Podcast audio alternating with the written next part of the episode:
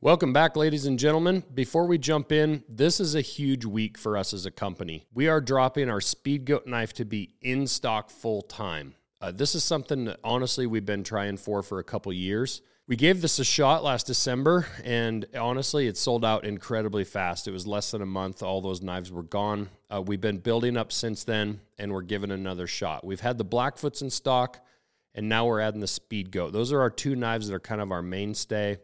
Uh, I'm super stoked about this. I hope you guys will jump on Thursday night. Check that out. Pick up a speed goat. Now you can get one anytime for friends, family, uh, for hunting season, um, any special occasion. So very excited about that. Seven o'clock Thursday night. This week I've got Will Stelter. Uh, I'm stoked about this because uh, you know up until now when we've relaunched the podcast, we really haven't had any knife makers on. Uh, so we're starting out with a great one. Will was a super young guy when he started, just as I was. Um, he lives over in Bozeman. He's a Montana guy, and he's very successful. He's got a big YouTube channel going on. He's a very talented knife maker. Uh, he's just a great human. He's one of the best people I know. Uh, he's a new journeyman knife maker in the American Bladesmith Society. Performed his uh, actual performance test here in my shop last year. Uh, Will's just an awesome guy, and I'm very stoked to have him. So uh, I'm, I'm looking forward to you guys getting to know more about him. And uh, honestly, I hope to have Will on a lot in the future because he's just a fun guy to talk to.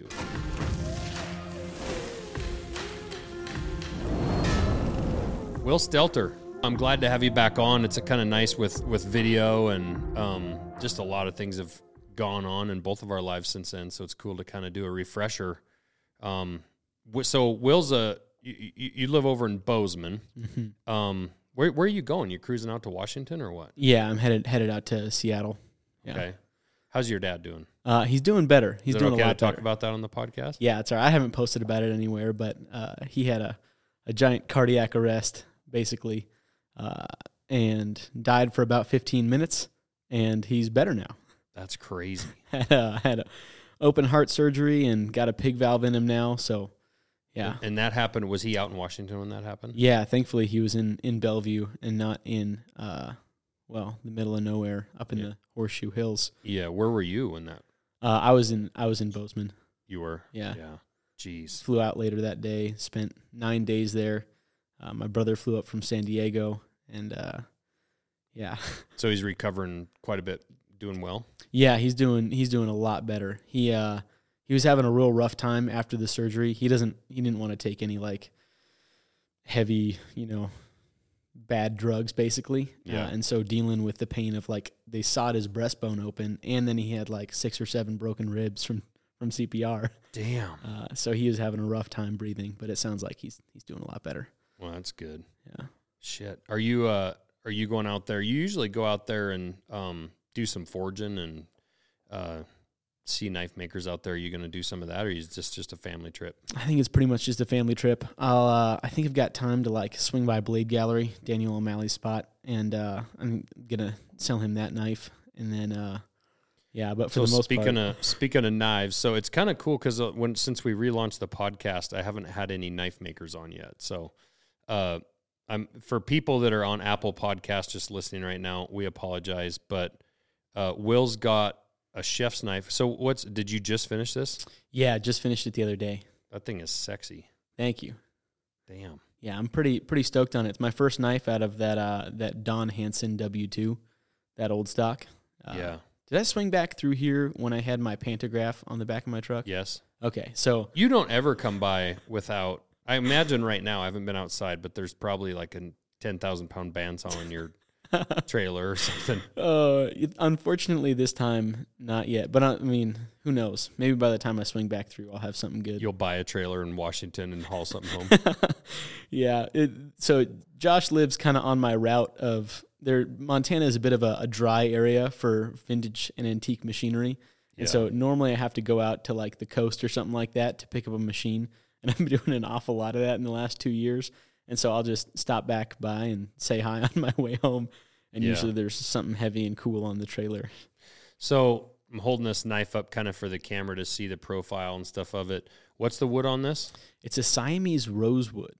Siamese rosewood, and and you said that this is W two. Yeah, you can kind of see, see the hamon a little bit in there. Yeah. So part of the reason why I blacked it out was because the so W two is a very shallow hardening steel, which is why you can get that cool hamon action. yeah, Uh, well, you know that, but uh, so it has cool activity in like the middle of the blade, but the bolster was enough of a heat sink that it like totally washes out and looks super blobby around the bolster. Oh, And I didn't want to go through the process of like doing a crazy intense etching and polishing process to bring out the hamon for it to like look kind of gross near the bolster. So what'd you do to black this out? uh, I just sandblasted it and then did uh, a long cold bluing and kind of washing process on it basically, but mostly it's just cold blue. Should have brought over. We'd have just parkerized it.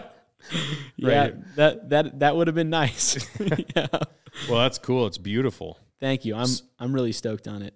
So, is this going up for sale? Or are you putting this on like your site, or Daniel buying it, or Yeah, so I think Daniel's gonna buy that one. yeah, Yeah.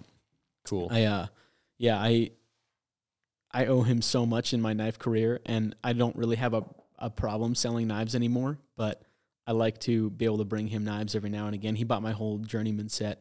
It's the last couple knives that he bought. And then before that it had been like two or three years since he had uh, since I had sold him a knife. Yeah. So uh and he he he taught me how to do chef's knives and so that's yeah. That's cool. So speaking of your journeyman, I mean, we might as well cover that. So, what what month were you here when you tested for your the performance part? April, I think. It was I was like say it's almost a year. yeah. Yep. Um, it was it was like less than two months before I tested, so I think it was like uh, early April. yeah. So, I think we had just started like stripping some dirt off, or maybe digging a hole out here for this building. Yeah, and Will came over here and did the performance part. For people that don't know, if you're going to test for journeyman or for mastersmith, you have to go do a performance, the performance blade portion of that test in a mastersmith shop. Um, I was lucky that Will decided to come here, which is super cool. Um, he did his performance test, passed that with flying colors.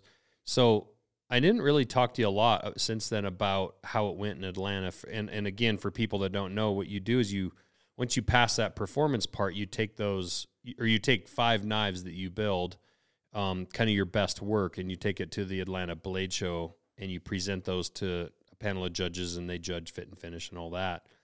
Um, and that's a stressful that's a stressful process. How, how did that all go for you? yeah. So that actually that went pretty good. I I gave myself two months to build my set, which uh, was unadvisable by most of the master smiths that I talked to. Yeah, Uh, and then I spent the first six weeks of it working on one knife. yeah, um, and then I whipped out five other knives along with two more or three more to bring with me to Blade Show. I- like, I- it's funny because I, I think I've I don't know if I know anybody. Well, I know a few, but I mean, it seems like even people that start six months early are they always seem to be working on a knife the last week before the show. Like yeah, it doesn't matter. They make five, they think they're good, and then like a month later, they're like, "Well, I don't like this one." So then they start something new, and then pretty soon, or they tear a handle off of something, and yeah, I remember Wade Colter hand sanding, I think it was his Mastersmith set. He was hand sanding a handle in the hotel room the night before he tested. yep. And everyone was like, Wade, you're going to screw those up. like, just stop. I uh that so I brought with me knowing that that sort of thing happens. Uh, I called it an oh shit kit. So like a little mini clamp on bench vise, sanding sticks, sandpaper, everything that I could imagine that I would maybe need to like get get myself or someone else so- sorted out. And one of my friends flew down from I think he lives in Massachusetts, uh, and he had sent his stuff down in a gun case. Didn't ship a gun with it, so they were able to open it up. And he had like had them all like triple wrapped, uh, and a big note on top that said like these knives are headed to exhibition. Please do not touch. And what's the first thing that he sees when he opens it up is a big old thumbprint right in the middle of his blade. Of a carbon steel blade. And that's the thing, you're not testing with any of these knives with stainless steel. So, uh, this, some of that carbon seal, especially when it's hand rubbed out and stuff like that, you just look at it cross eyed and it gets a mark on it. yeah, it's just the worst. Yeah. Um, uh, and so he was sanding that like the morning of, like 15 minutes before we walked over. Uh, had a, a knife maker sit in a chair, clamped the vise onto the chair, and then he sat and sanded it out, and he passed. Oh, wow. But Yeah, I know Niels Vandenberg was uh, hand sanding one of his handles on the plane on his way over from South Africa for his Master Smith. That's funny. Yeah, but uh, no, it, it went great. Um, I did something a little bit different. I hadn't seen it before. I made all of my knives look like a set, and so uh, they all had uh, 954 aluminum bronze guards or integral bolsters, uh, and then African blackwood, and kind of a similar theme in the shape of the handle. It's kind of kind of similar to that that chef's knife. It's a little bit of a progression in the last year, uh, and so that was that was pretty cool because now my my JS set looks like a real set. And That's so cool. I'm, that's I'm really pr- cool. Pretty happy I did. Did you that. get any feedback? Did they tell you anything like work on this or that, or so pretty much just say good job? so the only thing so i saw something uh like the i guess it was probably thursday so testing is on friday morning thursday afternoon i was walking around uh and the lighting at atlanta is like 35 or 40 foot tall ceilings with white and yellow lights up above. And it is quite possibly the worst lighting that you could possibly have to look at a knife in. Yeah, kind of typical hotel like ballroom, mm. kind of like find a like drink in. But yeah. It's like dim but also shows off every single flaw without making anything look good somehow. Yeah, it's amazing that anyone buys any knives at blade show. No shit. because they all look so bad in this light. And so what i i, I have uh, three led panels above my bench uh, overhead lighting and i checked all my blades in the sun. And i didn't see anything wrong with them. And then i get into this lighting and i'm waving this giant it's got a 12 inch blade buoy around and I see a like divot in the blade. And it was from my waterfall platen that I used to cut in my plunges. Yeah, Uh, just left literally the smallest divot. Again, I was th- that's the knife that I spent six weeks on. So I was well, sure when you say divot, I mean people got to understand when what you're referring to as a divot is like probably less than a thousandth of it's an like inch. oh way less. Yeah, way less. Like it's just a like a weird shadow, but the way the light reflects across the blade, like it's it's hard to explain because it's like way way less than a thousands. Yeah, it was. I mean, I hand sanded it with a dead flat brass bar, and so I know that. n- And and I disc sanded that blade, Right. and but somehow still, it was there was enough of like a. I don't know. I'll call it a divot, but it's not really a divot because if you were to hold something dead flat on it, you wouldn't be able to see it. But Right. when you have the yellow, white, and black spaces from the lighting up above, it popped out like, like I felt so dumb for having not seen it. And I was like, well, hold on, I. I was trying pretty hard on this one to make sure that it was going to be absolutely perfect. And so I I don't feel that bad for not having seen it because I did everything in my power with the tools that I have, which are I mean, I have a pretty good lighting setup and so the fact that I didn't see it, I was kind Yeah. of bummed out, but then thankfully in the judging room at the uh for the, for the JS test, the lighting was way better and so Was you, it? you totally couldn't see it. Oh, that's good. Yeah. Um but no, we, I we always used to tell Rick Dunkerley because his first shop there in Lincoln was like it was a barn, yeah. like literally, Yeah. like a shop slash barn with a tractor parked in it. And we were like, man, as nice as your knives are, like imagine if you made them in the daylight. imagine how nice of a job you could do if you could actually see what you're working on. Oh, and I noticed he's building his new shop right now. Is he building another one? Yeah, because he moved out to Pennsylvania. What? Yeah, I didn't Break- know that. CNN breaking news. So is he not having his hammer in this year? Uh, no, he sold that place. Oh, he's gone, gone. Yeah. So yeah, he lived out. He moved out there to be closer to his dad. I think his dad's kind of failing, and so he moved out there to be a little closer. And Dang. um, yeah. So uh, anyway, but I noticed he put up pictures on Facebook or Instagram or something yesterday, and it looks like he has an LED light about every thirty inches. so it, it's so nice to work in a well lit shop. It makes such a big difference. Yeah, I I generally I actually for filming because I do you know videos pretty much full time. mhm. I you have an kinda- OnlyFans, right? Is that Yeah, right? Something like that. Basically, it's like the bladesmithing Feet version. pictures. It's like oh my god. I, I'll refrain. That's because because Will looks like he's under eighteen. So. oh, there is a certain demographic that I think really enjoys my Yeah. videos because of that. I've I've gotten Uh, some messages. That's creepy. Oh, it's so bad. Yeah. It's you never expect. You know, I never thought that as a 14 year old, that first off, I would go into doing video content. And then that from that, there would be a subsection of middle aged men who would be very attracted to it. Yeah, um, that's odd. I, I, it, I, in the last couple years, it's probably been less than a dozen messages. Yeah. But a dozen messages from middle aged men who are attracted to you is not my favorite thing. no, no. it's almost when you want to start buying a fake beard and wearing it on your videos. Yeah, pretty much. Oh my gosh. But uh oh anyway, I I, I generally kind of light my shop very moodily. Like I have uh, kind of pinpoint LEDs set up to give things kind of aggressive shadows and whatnot. Yeah. Uh, but it's not nearly as nice to work in. It kind of gives it a different ambiance, I suppose. Uh, which some like for hand sanding a blade, it's kind of nice to like be able to sit in the shop and have it be like kind of moody and like play some some good you know old country or something like that. But uh, yeah, I think it affects honestly. I think it affects your mood while you're working. I think that like the uh, the ambiance of the space that you're in affects I don't know if it affects how the product comes out, but it affects your your headspace, which I guess in turn probably affects how the product comes out. No, I I, I totally believe in that, and actually, it's it's part of why like I'm so adamant about our shop, like downstairs, say, staying so clean, being well lit, mm-hmm. things being organized, because I think it.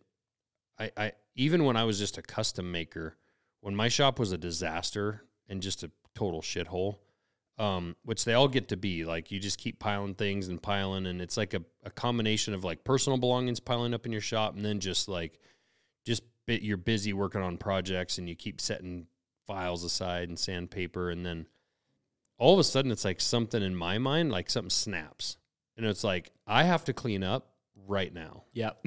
Because like I'm gonna go I'm gonna go bonkers if I have to work in here another hour. You can't put anything down on your workbench. Yeah, or find anything. Oh my gosh! Right, my my bench is an absolute disaster right now. Between uh, like the long road trip that I just took, and then like trying to work on projects in between, there's probably like three inches of stuff on my bench before you like actually get get get yeah. the, the the workbench top. Yeah, when you take that time, I I've always felt like when you take that like whole entire Saturday and Sunday to like mm-hmm. clean, put away, vacuum and like Monday morning you walk in there to work, I just feel like it's just you're just a different person. So nice. Yeah. Yeah. Even like having a swept floor uh, it makes such a big difference because it's so easy to let dust pile up in in shops. My my grinding room is atrocious. yeah. I think I've swept it up like 3 times in the last 2 years. Yeah.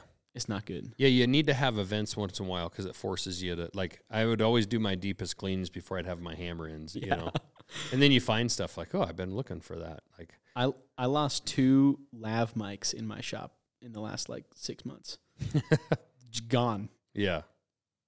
Well, and it's it's one thing too, like with us with having employees, it kind of sets a standard and I think it it sets an expectation of of cleanliness and and that goes into the knives and the work you're doing and being proud of like if people are just throwing stuff around and you're not proud of your space you're in then are you are you is, does it seem like you're also proud of the work that you do and it's it's one thing for a dirty person to adjust to cleanliness but like if we have 20 employees working in there and 10 are naturally super clean and organized but you keep it a dungeon mm-hmm. then it's going to be miserable for those 10 like it's 100%. always easier for a dirty person to adjust to a clean atmosphere 100% yeah and and if you have multiple people working in the same space everyone needs to be able to find. I mean, obviously, people have their own workstations and whatnot, but there needs to be a level of order that, uh, you know, you can go and find a tool at someone else's bench or. Yeah. Uh, and they really don't. Like here, that's actually one thing that's kind of part of the like lean processing model. Yeah. Is anyone can go to any any station. Yeah. And when you shut down, like you should be able to start another shift or, you know, you call in sick tomorrow um, everything should always be dialed in all the time, and you have the same tools, and that's more in a manufacturing process, obviously, than like custom making. But no. um, yeah, it's it just makes things much more efficient. Totally, for sure. So you mentioned your videos. Uh, you know, you, you've got a big YouTube channel, like a big following, and and when I first met. Uh, when I first met you and uh, and you were working with Alec Steele, mm-hmm. um, what was his YouTube channel called? Just Alec Steele. Just Alec Steele. Yeah. Uh, that's actually where I met Niels Vandenberg because Niels was here from South Africa working with you two on a project. Mm-hmm. Um, and for people that don't know, when you first moved out here, and we should probably cover a little bit of that because this podcast probably gets seen a little bit more than the first one. But um, Well, yeah, let's let's actually step back on that. Let's look at me. I'm, this is how Joe Rogan does it. You know, really fumble around and get to my point. Uh, so you grew up in Washington, right? Um, and and how did you get into making knives? Was it through just internet videos? Pretty much. There was like a few different things that happened that I like. Uh, I think the first metalworking that I ever saw was at a basically CNC, a medical CNC facility, and so they machined out titanium pieces that you know stick people's bones back together. And I was like, "Holy smokes! You can do that to metal? What?" Uh, and it was it was just a it was just a school trip for for woodshop. Uh, our teacher just wanted us to see that you know there's other manufacturing and and other ways you can make things not out of wood. And uh, and so from there, I talked to the guy. I was like, "Hey." if I designed a knife, could you guys make it? And he was like, oh, yeah, we could do that. And I was like, oh, no. Yeah. And so I spent a lot of time, you know, starting to draw knives on graph paper and whatnot. And it never came to fruition. I never, for whatever reason, I don't remember, uh, it just didn't work out. But I was probably 12 at the time. And so over then the next like two years or so, I just started watching YouTube videos and, uh, that was about it honestly there wasn't there wasn't a whole lot like I didn't I didn't find any books about it or anything like that it was all pretty much videos and there wasn't that many people who were making knife making videos like nowadays if you look up how to make a knife there's like 800 different Oh yeah, just 101 how to make a knife probably more than that actually uh, it's actually funny. We went from not enough information on how to do something to to, to too much. Like people people message me all the time asking about where they can take a course, where they can watch a video, and I always kind of am like, well, check out Jason Knight stuff or something. But like, because I don't know. I mean, there's just so much content out there. yeah it's it's easy to like get lost in there's a lot of bad information out there. Yeah, generally there's nothing like too bad. Generally what it is is i think people uh, putting out their perspective as fact right. which makes things way more confusing. Uh, so i think that, that it's it's hard to weed through that if you don't have a like wide base and frame of reference for you know knife making and whatnot. It does kind of show a difference in our ages because we both started making knives at, you know, I was 11 or you were 11 or 12. Um, but when I started making knives, there was no internet. light up light up the old whale oil lamp and hammer Yeah. out a few with a, Knives with next a feather pen. exactly Design a knife with my feather pen. Yeah. Uh, so you got you got pretty serious in high school then into like making them. Yeah, so I f- from about 14 uh, so when I was when I was 14 I got a 1 by 30 belt grinder uh, for Christmas and then like a little drill press and an angle grinder stuff like that. And so I made my first knife then. Made it at a 1080. I heat treated it by heating it up to about a gray temper and then putting it in vegetable oil, which if you guys aren't knife makers here, uh, that does nothing. yeah. Uh, literally nothing. um, and so uh, that, yeah. It also, the bevel on it, I ground on the slack belt of the 1x30 because I didn't like the chatter that I felt on the platen. so a and so- nice little bull nosed knife. Oh my goodness. Yeah. The axe hanging on the wall behind you, I guarantee, is a lot sharper and has thinner geometry. Yeah. So I kind of did that for about two years, just fussed around, didn't make anything that actually worked at all. And then when I was 16, I built a little soup can forge, uh, just literally a soup can with some K wool, a little Satanite inside there, and that kind of magnified or reflected the heat of my torch, and I was able to start actually hardening things. And it was just all downhill from there. I made my first usable knife. I could cut things with it, and the edge didn't roll over, which was amazing. I met Salem Straub and Daniel O'Malley, who were kind of my two biggest mentors in knife making, and uh, it kind of took over my life. hmm I stopped going to high school, uh, not in a bad sense. I, I instead went to Running Start in Washington. So I was going to a community college, or I guess it's a not a community college anymore, a technical college full time, which meant that I only had like 10 hours of class a week, which was fantastic because I figured out that I could do my schoolwork and not do my homework and still get a passing grade, which means that I only had cl- or only had to do school for like 15 hours a week. I'd still do my like big assignments. Do, do you still end up with a diploma there, or is it like a GED? So I graduated like two credits shy of an associate's because I went full time for two years, and I graduated, and you know, it fulfilled all my high school graduation wow. requirements as well. So, you don't even have a high school diploma. It's more of just like a I do Um, college. well, it's not really a college degree either. I guess it's close. so the college classes fulfilled the high school class requirements as well, and so I graduated high school. I just What a loser. and then, and then I and again it followed Josh's footsteps and went to MSU and then dropped out. yeah, exactly. That's. It seems like to become any great knife maker, you have to go to college and drop out. Pretty much, yeah, uh, yeah. So then, so I was as soon as I turned eighteen, I was getting what I thought was you know pretty decent at knife making. Uh, moved to Montana, moved my shop over here. I was thinking about it the other day. The lightest machine in my shop that has a motor on it is heavier than the whole shop that I moved over Yeah, uh, from Seattle to to Bozeman. that's funny. Oh my goodness. Yeah. So that and that's about the time you had you had contacted me. I think you had reached out through social or something, and then a while later, um, when you were moving out here, right? Is when Uh, we right actually you had you already been here. I I had been there for I think I had been in Montana for about a year, I want to Yeah. say. I think one of those times I had messaged you and I got no response cuz you're a famous master smith Yeah. Josh Smith. Uh, and then like all of a sudden, I think I was doing a live stream or something, hand sanding on a project. After uh, I was, at that point, Alec had moved here from England, and uh, and I think I had been working with him for a couple months or something like that. And I was working on a project after our eight hour day of work. And you like hopped on the live stream and started like giving me shit all of a sudden. I was like, hold on, what? Uh, so that was that was pretty funny. And then basically, I think the next time that I was driving through, I think I spent the night here, yeah, and I remember it very vividly. You were like, "Oh, it'll be great because uh, you won't be driving while you're tired. You get a little bit more sleep. It'll be awesome."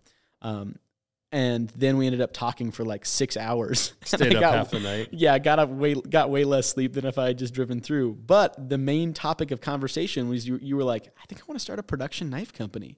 Yeah, Uh, and like I had done the smallest possible amount of like diving into that world. Uh, and so we talked about it for a long time. yeah. Back then, um, well, it was a little while after that that I'd come to Bozeman when Niels was there. That was probably a couple years later, I think it was wasn't it? well, Niels was here in 2019, I think.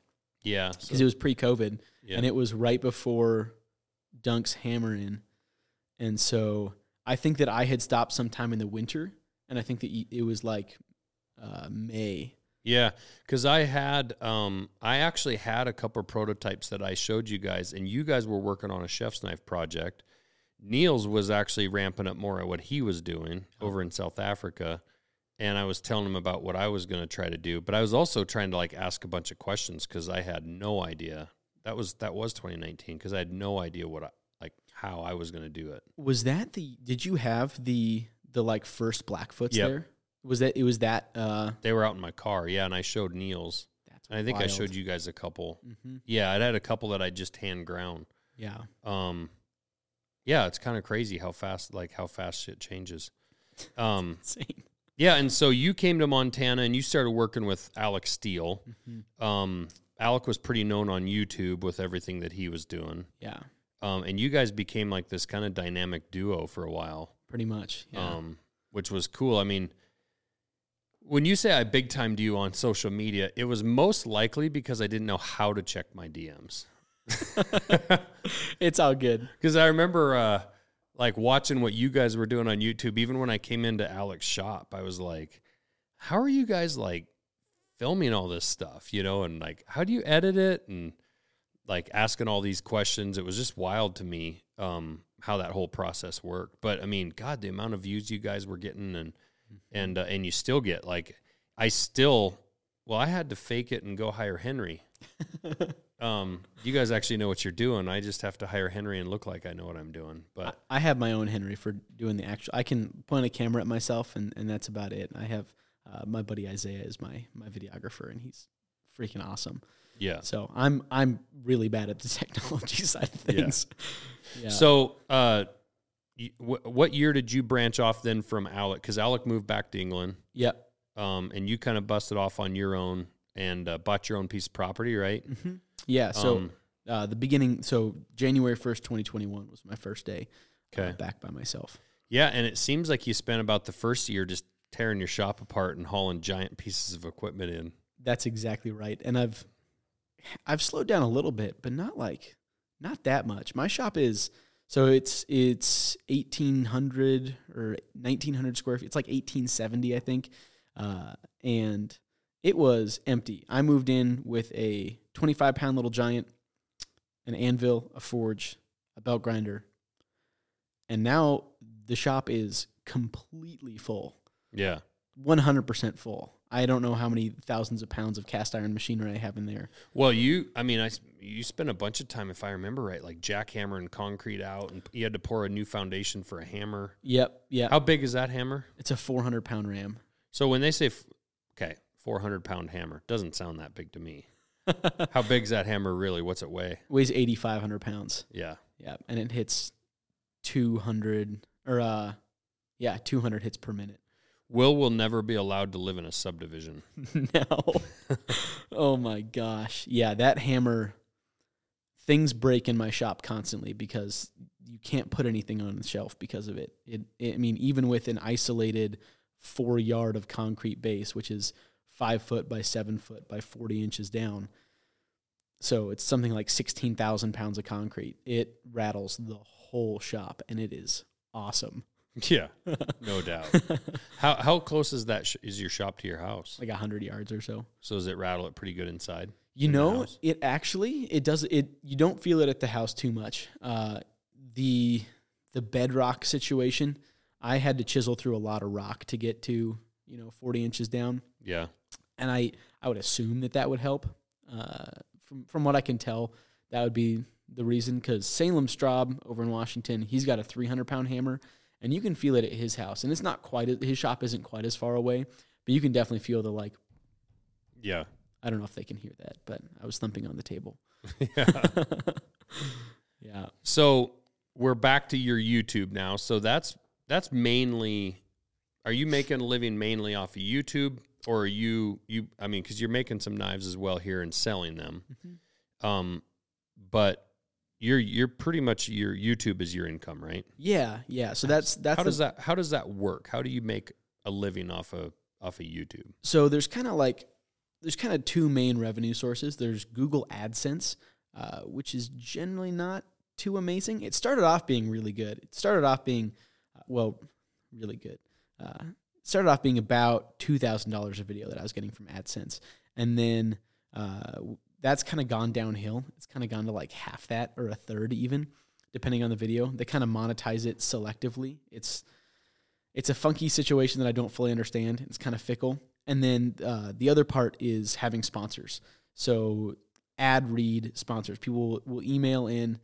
I've got my email in the in the YouTube bio or whatever, and companies will email in and say, "Hey, like Athletic Greens wants to sponsor an episode for you know X amount," um, and uh, and then they'll send over the product, uh, film using the product, or you know eating it, or you know talking about it, whatever it is. Yeah. and then uh, and then read they'll send over like a brief of the points that they want talked about. You talk about your experience with it and and then send it off to them to make sure that they approve it.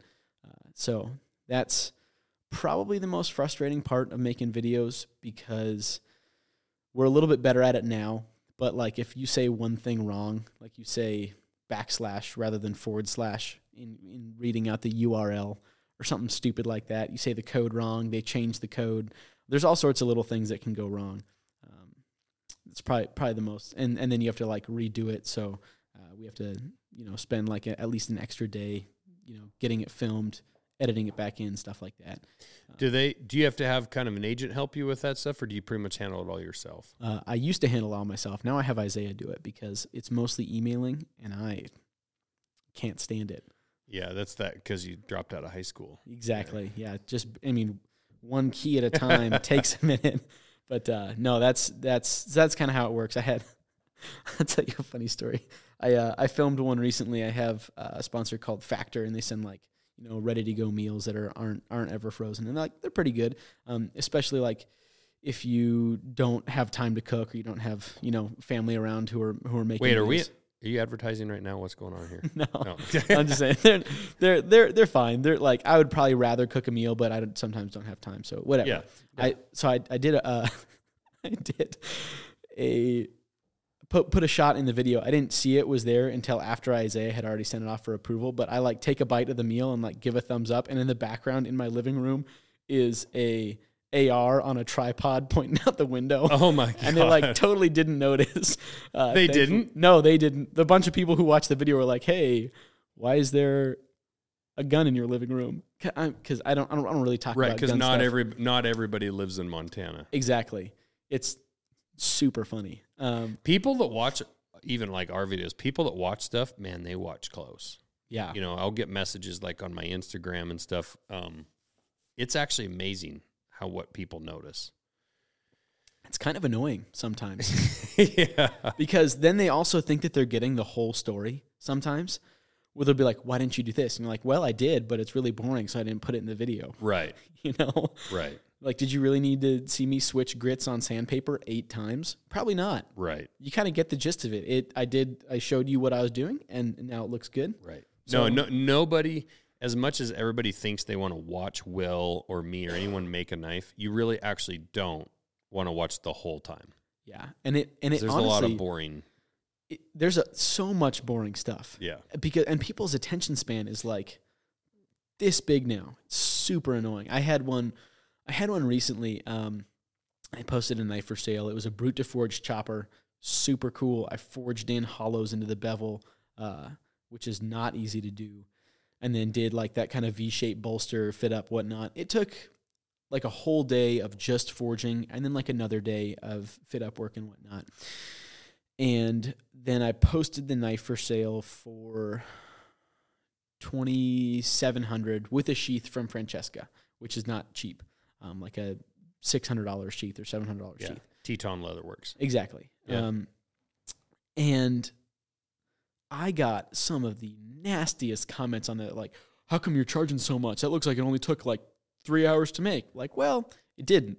You know, Right. for one thing, it didn't. For another thing, there's only ever going to be one of those knives. Right. For a third thing, my actual like my rate on it is let's see, let's say 16 hours, $2,000. So a little over $100 an hour minus the materials and and whatnot. I was making I think right around $100 an hour there, which is a good amount of money. I won't argue with that. That's a great wage, especially for a, a kid, right? But it's also I'm not charging $1,000 an hour. I'm not charging anything that's unreasonable for a skilled craftsman. And yeah. like, see, and th- this actually gets like, so Tim Hancock was a huge, uh, like a huge proponent. He would he would bust my ass a bunch about pricing and and all knife makers because, you know, this is actually something that like sticks in my craw a little bit because like you say you made a hundred dollars an hour, right? But like, if you start breaking down, um, well, one, how long did it take you to get to the level that you are, right? So like if you pay some of the best people in the world to do what they do in their certain professions, you're going to have to expect to pay, right? So um it's actually interesting because I don't like the question sometimes when I was a custom knife maker, they'd be like, How long did it take you to make that? And it's like, well, actually, this particular knife I might be able to make pretty quick, but Will might not be able to Yep. for sure these guys over here that maybe don't make liner lock folders. Every day and haven't for years, for sure it'd take them three times as long if they could ever even get it accomplished to the level I made it. So like just because I made it in, you know, six days, that that's because I know what the hell I'm doing on that. Right. Yep. And I'm really, really good at that. Now you turn around and ask me to make a sword as compared to a sword maker. Well, it's the roles are going to probably reverse. I'm going to be probably slow as hell, you know, but I'm only going to be able to charge probably the price that like the best sword maker, or maybe not even what he can charge, but like for sure not more. Yeah. Because just because I suck at making swords doesn't mean that well, it took me three times as long. I get to charge three times as much as Vince Evans, Yep. Yep. right? No, I in fact I still probably can't charge what Vince Evans can, and it takes me longer. Yeah. So like on one of my folders, yeah, it's probably going to take somebody else three times as long, and they still won't be able to charge what I do or Rick Dunkerley or something like that. Mm-hmm. Um, But then when you start as a knife maker, and this is where Tim would harp on me, you start adding in like, okay, do you have a 401k? Do you have health insurance? Do you, you know, do you charge rent on your shop to yourself? Like, well, no, I, I own my shop like out there. Okay, but what if you didn't? What if you what if you lived in an apartment in Bozeman and you rented a shop outside of town? Mm-hmm. So like you should have an LLC or an S corp or something, and you should be paying yourself rent. Well, that's overhead. Do you have business insurance? You know, all these things that knife makers generally, the answer to most of these questions are no. Yeah. Right. So you start adding those things in, and the next thing you know, you made twenty dollars an hour. Yep. If you were actually implementing all those things. So the lawyer in town, he's charging rent on his building, his firm. I know our attorney is. In fact, that's some of the stuff we talked about when we were in his, building. He's like, I personally own this building. He was explaining how he sets up his corporation, right? Yep.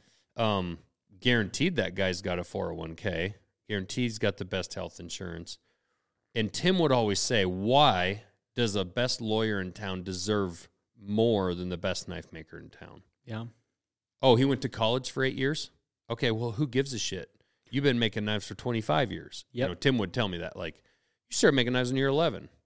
Like, you suffered and didn't make shit for money for 15 years or 20 years before you started making any money at all. That's that's the other thing is like I mean, I've made some really really nice knives, especially in like before I started working with Alec. After that point, I started being able to charge like a a lot for my knives. But I remember one knife in particular took me a little over 100 hours to make, and I sold it for $1,000. And it was easily journeyman quality, nice twist Damascus frame handle, like beautiful little knife. And I thought about it, I was like, wow, that was a real bummer because it seemed like a lot of money to sell a knife for. Right. And I made, I myself personally made about $5 an hour. Yeah, if math that. math, if you start doing math on what you're making per hour, it's very math can be very depressing. Yeah. And oh my gosh, and it's it's so funny because people will get so up in arms about the price of a knife Right. and they'll have no problem taking their car to a mechanic who's going to charge 160 bucks an hour. Right.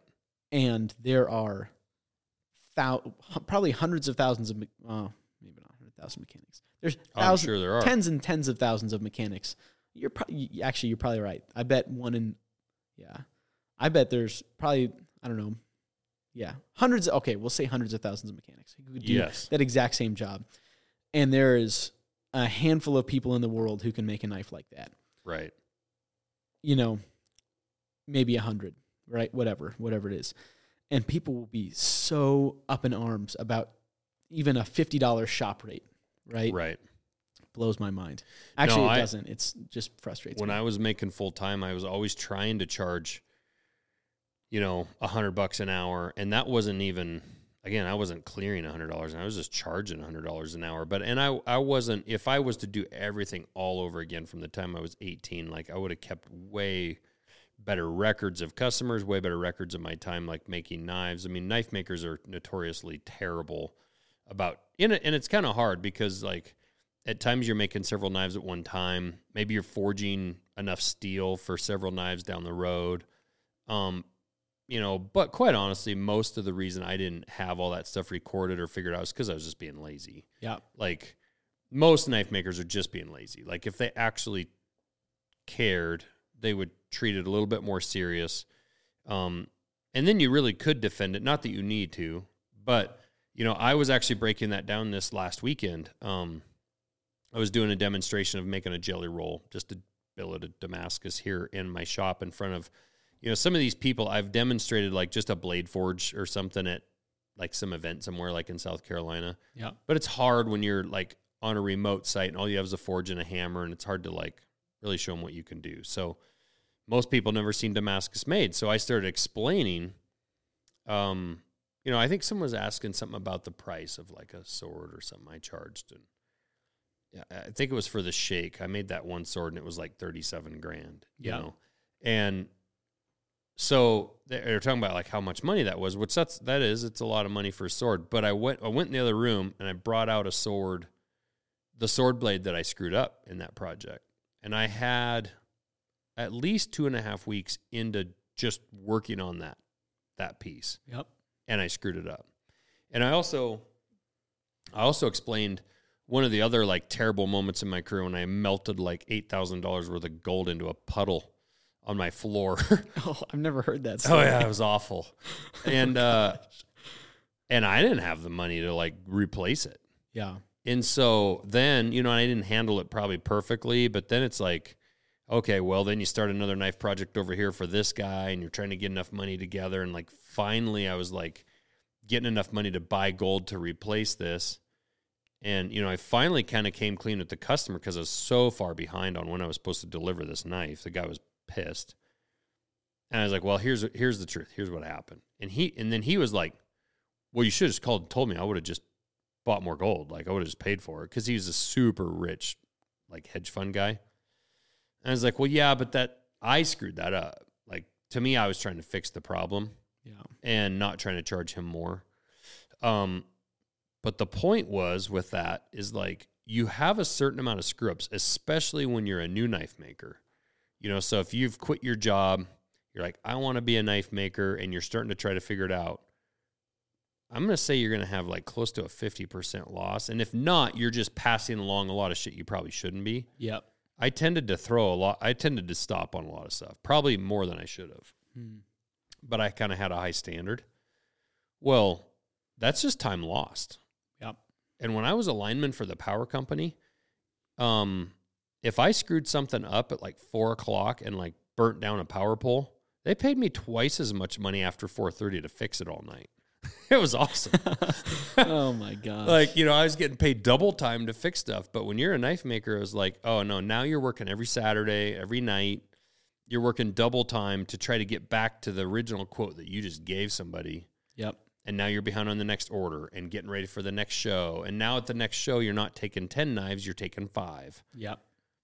And it's a snowball effect that I found very difficult to fight, especially when you're doing high end customs. Yep. You know, if you're making a lot of, you know, similar to our knives we're making now with MKC, if you're making like utilitarian little hunters for 300 bucks a piece, 400 bucks a piece, and you're cranking out and heat treating 30 knives in a batch, you screw one up here and there, you can kind of eat that. You screw up a $5,000 Damascus dagger blade because you, you, you ground into it wrong. Like, man, it's tough to make up. Totally. But but you have to. And and that's what Your pretty much- reputation depends on it. exactly. And that's what every knife maker does. Mm-hmm. And I don't know a single knife maker who has the mentality of like, oh, well, I'm going to charge the customer because I screwed up. Right. It's just a kind of a part of the industry that's like a little bit hidden uh, because I guess I mean we talk about it, but not a whole lot, and I don't I don't think we talk about it enough that that customers really think about it. Even for me, I have I don't know probably a dozen machines that are over 60 or 70 years old and I spend a lot of time working on them. And I do that because I enjoy it, but it also makes my my my process faster. Like they're machines that I invested in to help be able to have, you know, better capabilities. And uh, like right now, I'm working on that big hammer. Uh, I just took a thousand dollar chunk of bronze, uh, turned it to make a new bearing. I drove down to Florida to do that, and then drove it back because it was cheaper than flying down, shipping it, and then uh, shipping it back, and you know, flying home, shipping it home. And I mean,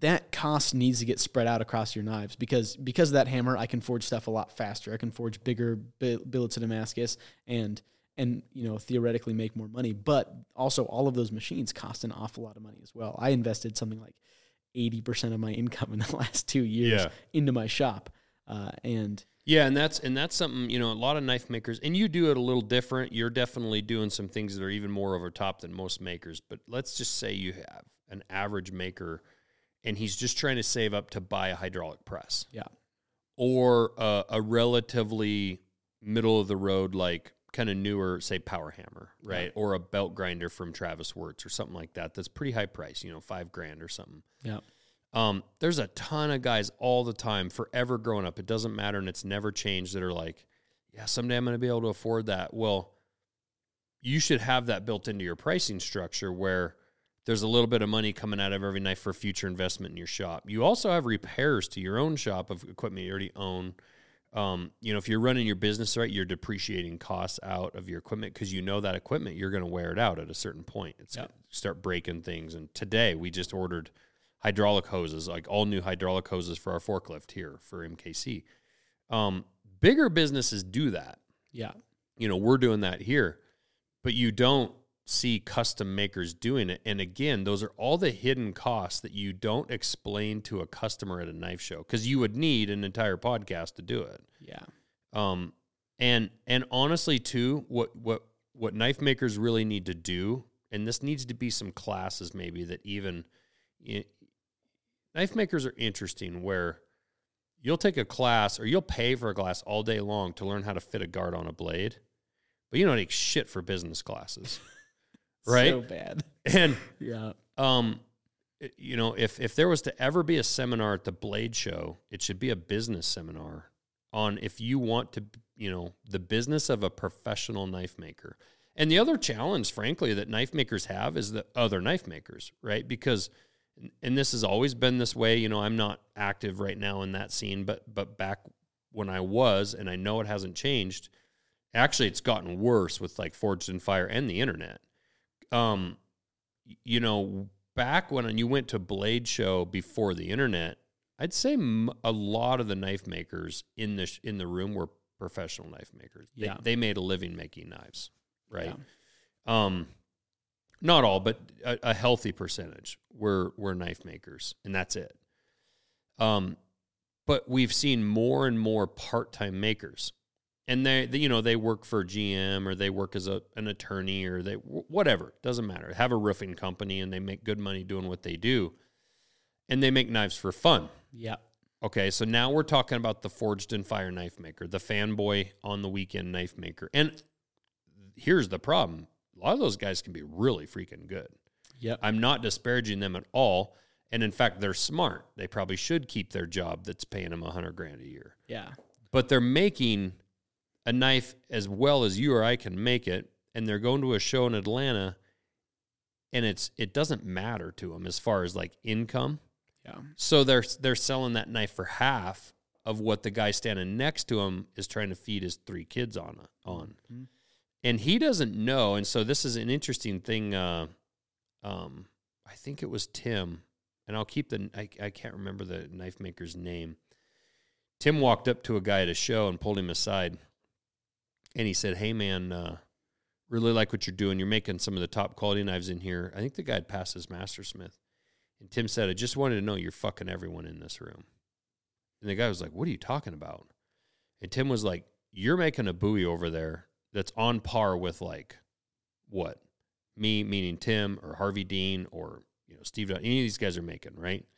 But he said you're charging less than half. And so a knife maker or knife collector comes to Tim's table and he's charging thirty eight hundred dollars for this knife, and this guy's charging twelve hundred bucks. Yeah. And he's like, I'm trying, we're all trying to feed our family. You don't need the money, but you're coming here and you're, you're literally cutting the legs out from under everyone that's teaching you to do this. And the guy was like, I mean, he walked over his table and changed his prices Good. and like jacked him up. And he's like, I, I had no idea. He just, he just wanted his material cost out of it, you know, and it wasn't a, he wasn't being, uh, wasn't trying to hurt anybody Sure. you know, he just wanted to move him so he could make the next knife. And his wife probably wanted him to pay for some of that ivory on that handle or, a, you know, some of his belts, but Yeah.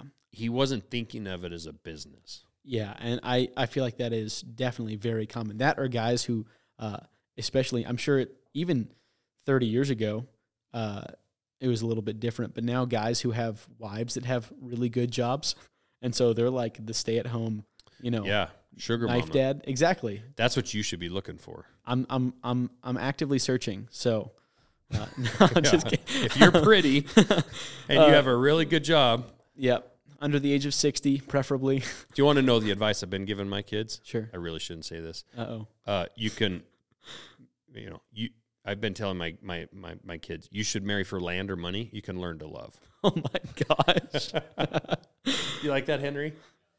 That's no. good, solid advice. oh my gosh. yeah. Uh, yeah. So th- I think there's a lot of guys that have wives that have good jobs. Um, But an interesting point: uh, a buddy of mine started a mobile barber shop. So he has a barber shop up in Big Sky, and then he started a mobile shop so he can travel around the Gallatin Valley. And he's had, I mean, he's a phenomenal barber, awesome guy, very personable, good friend of mine.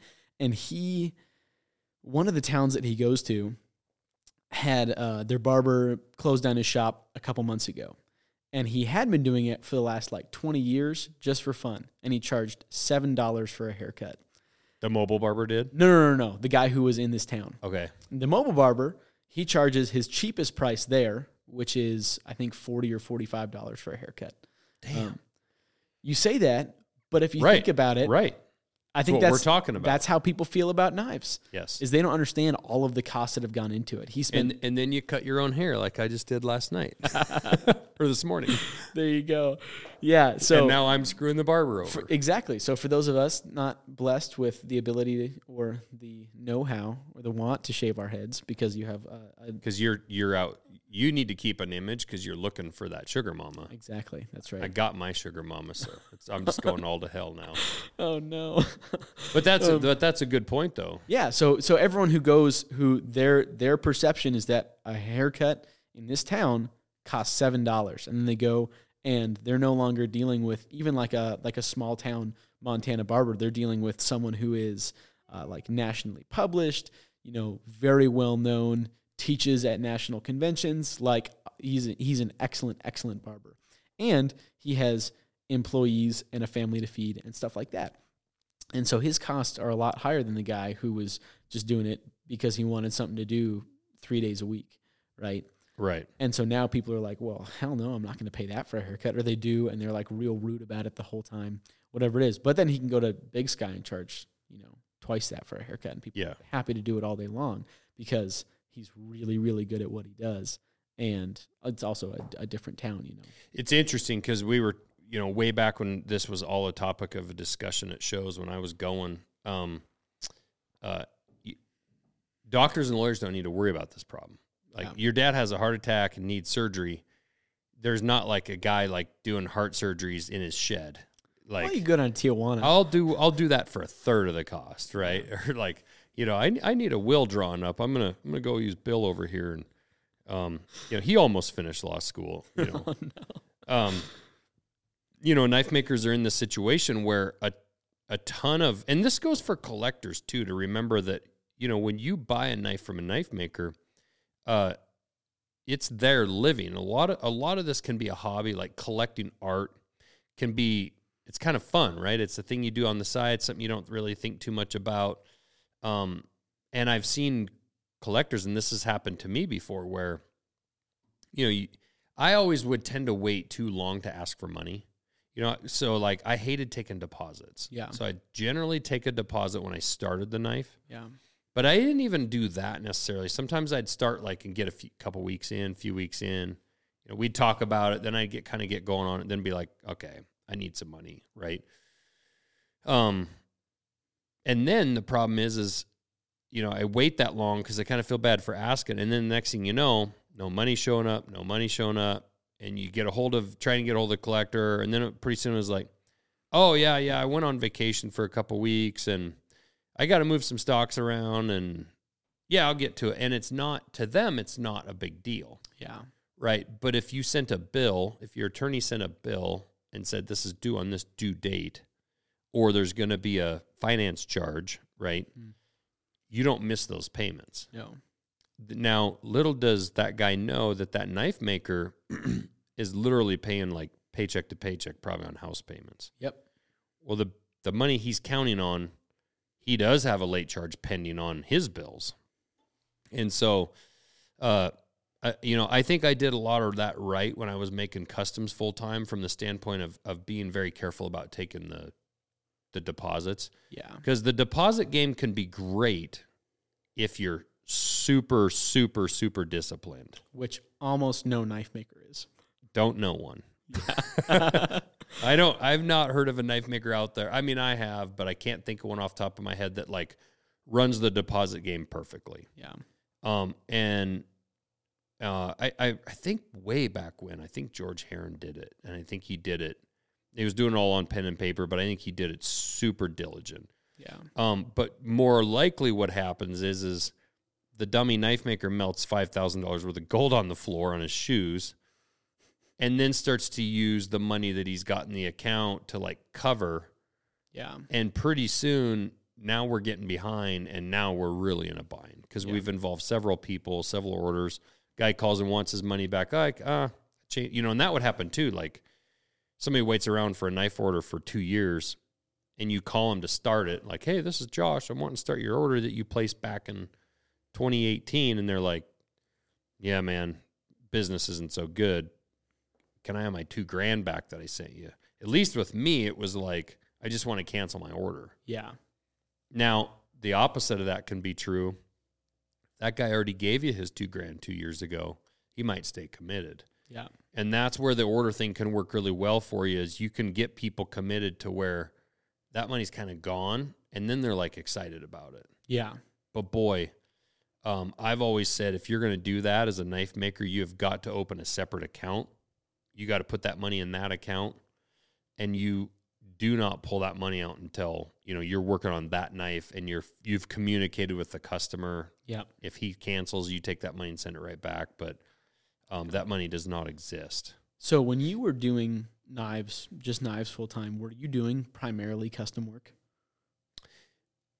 Yes, but I I think with what you're asking is was I doing primarily stuff that people were ordering? Sorry, yeah. Were you were you taking like custom orders from people? Um I would say it was a 50-50. Okay. Uh, You know, I was um I always wanted to just make what I wanted just make what I wanted to. Yeah. But I don't know if I ever really had the guts to just fully commit to it. I did later on like I was making knives for shows.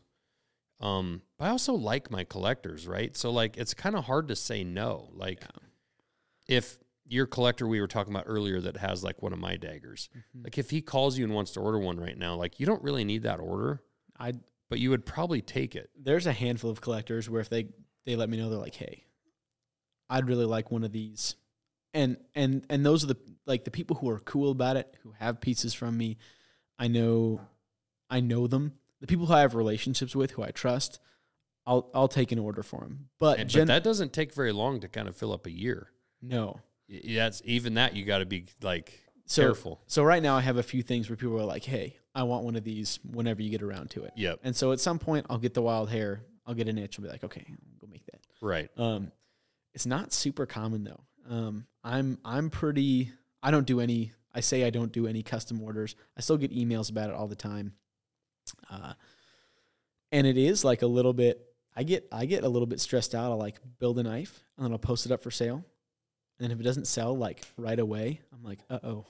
Right. Yeah. Oh, Throat starts to close and you're like, oh boy. it's like it's not. It's. I mean, usually it's not the end of the world, but like it's it's a good feeling when you post a knife up and it's gone immediately. Yes. Um. Yep. And No, uh, even even uh, you know, you get that feeling. I remember that feeling back at knife shows. You know, you put however many knives out on your table, and and you you, you hope that they're gone like Friday morning right off the bat. Yeah. you know, and it's like, okay, well, I sold half of them today. That's pretty good. Like, hopefully Saturday morning.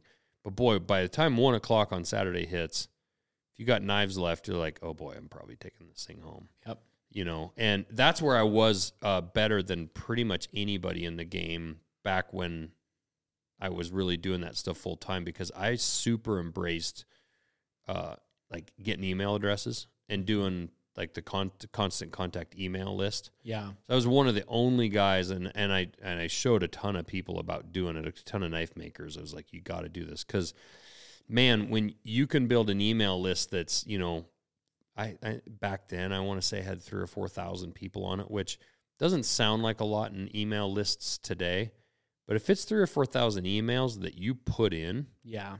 you know, this wasn't that are, like are people that are like it's not just like a, oh I placed this order online and I you know yeah, you, you didn't you box. didn't they didn't just sign up for a giveaway and put, give me your email like yeah they want to be on your list. I could come home from any knife show, send out and say, "Hey, I got a knife" or whatever, or just a custom. And that that was really where, uh, you know, it got to where a lot of my business, where I would make a knife, I'd put it up on my website and then email my list. yeah I need to build an email list because right now so I I went to Blade Show West back in October and super fun show I brought six pieces with me, I think, and I only sold three of them.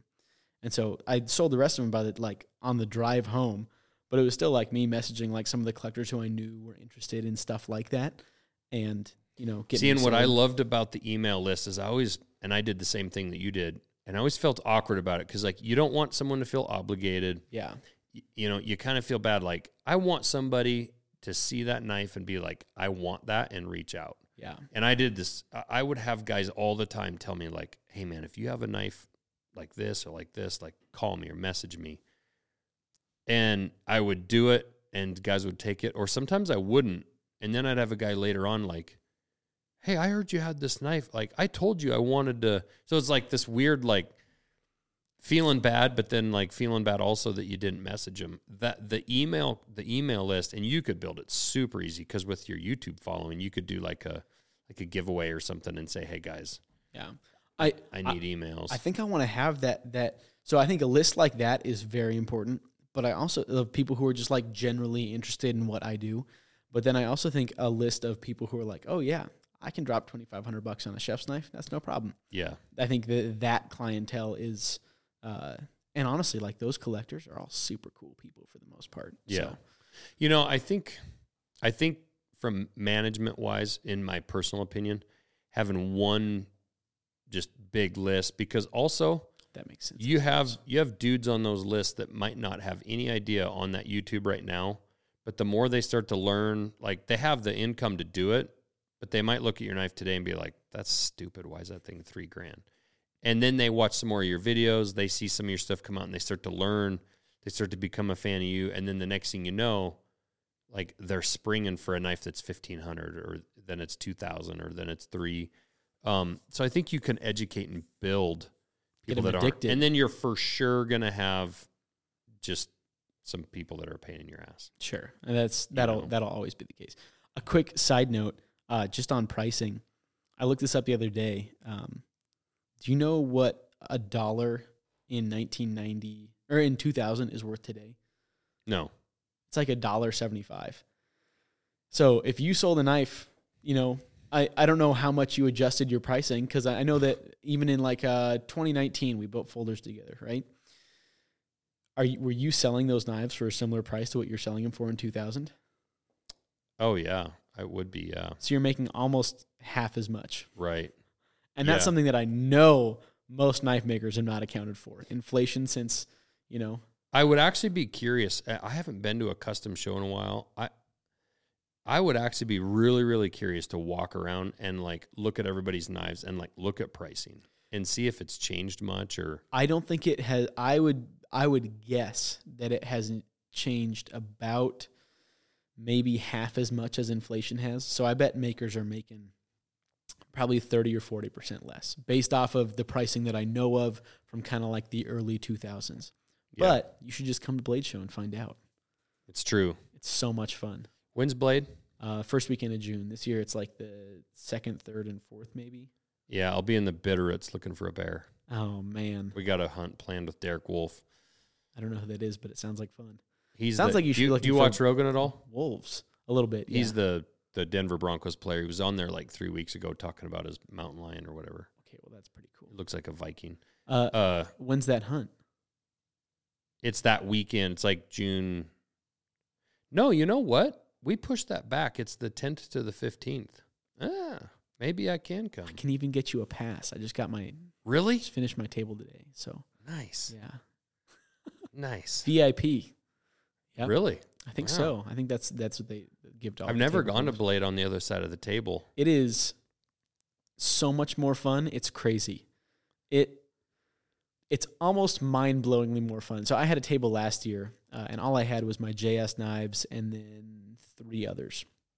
I gave one of the knives away, uh, and then I sold my JS. Also, knives. what knife makers do a lot of, which is terrible business. Not that it's terrible, but like that was like one knife these, makers though. are like the most generous yeah. people. Like you got a knife maker that's like broke off his ass and can't hardly pay his bills, and he'll go to a show and he'll be like, uh, like a cute little kid or somebody, and be like, "I hear you can take this one." You know? yeah, but uh, that's just that's what's cool about the knife, the It- knife world. It really is. And honestly, like we talk about pricing, we talk about business and whatnot. and it's you can't do it unless it's the thing that you like have to do. Yeah. If you have to do it, you are going to do it, whether or not you like have health insurance and can pay your bills all that well. Uh, you got to live humbly.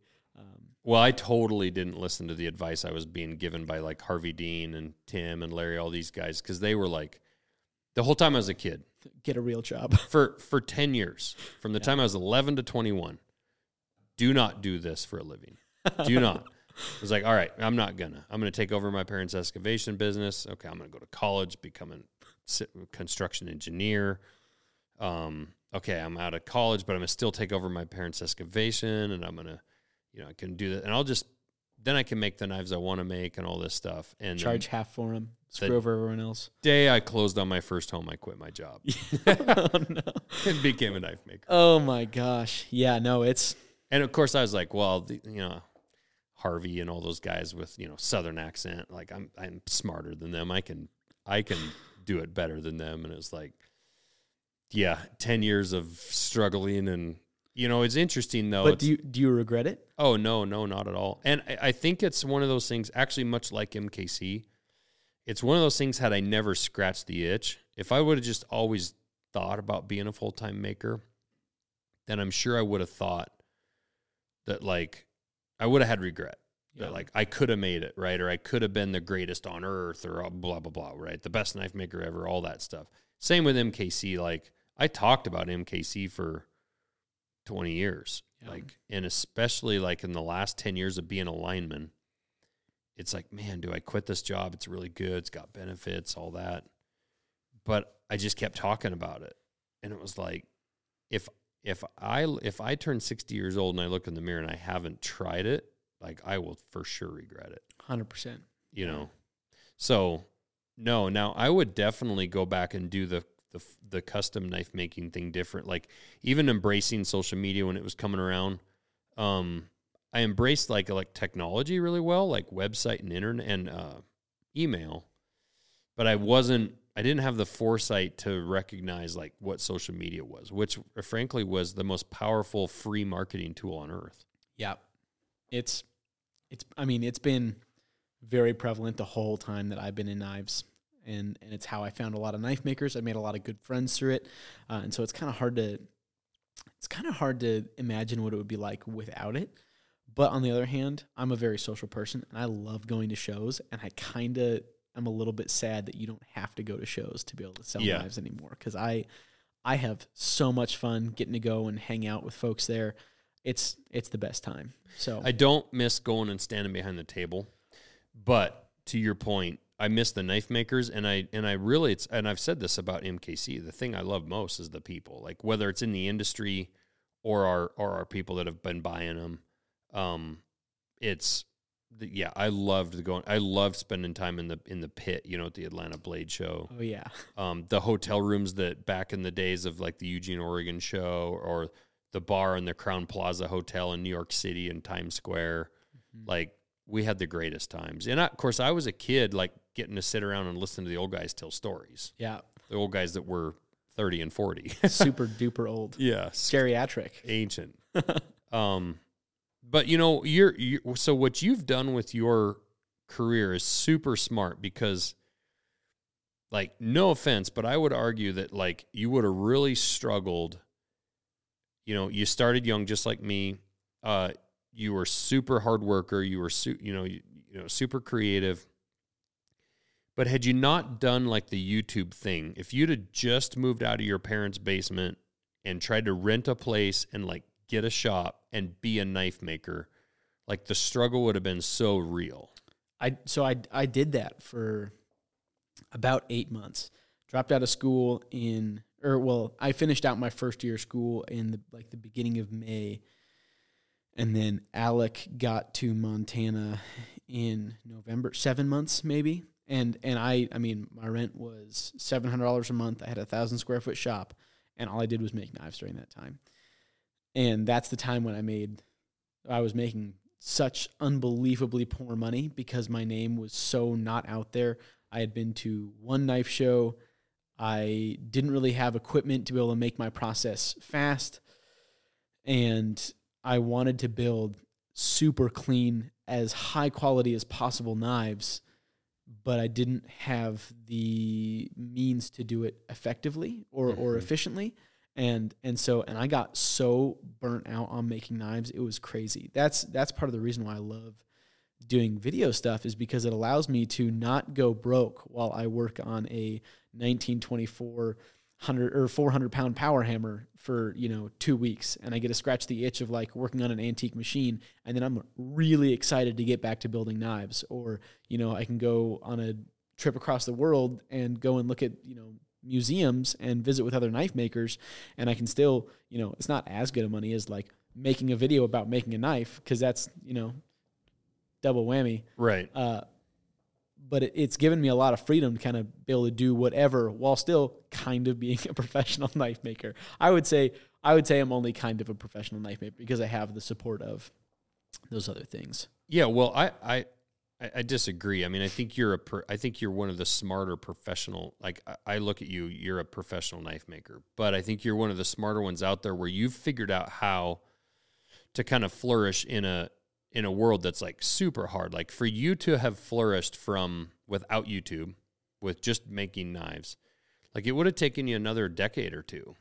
100%. of struggle. Like, and you'd have had to have done what a lot of guys did and, and absolutely live on beans and rice and pay your dues and travel to shows. And, and, and I have no doubt you would have figured that out. But like you saw that burnout factor coming in seven or eight months of doing that. Like, it's such a difficult wear mentally because you alluded to it. You wanted to make super, super clean knives, right? But quite frankly, you weren't a good enough knife maker to expect that level, like the highest level out of yourself. Yeah. So then you start playing this internal struggle with yourself of like, is this good enough to put out? I know it's not perfect. I want to make stuff that's perfect. If I was really doing right by the customer, I'd throw this away and start over, right? But like, you're not good enough to do that. So then you try to reflect it in your prices and, and you try to be honest about things and, and, you know, people also understand when you're brand new at something that it's that you're going to continue to get better. And I would argue that's a that's something that you never ever actually catch, right? You never actually become satisfied because like Hopefully.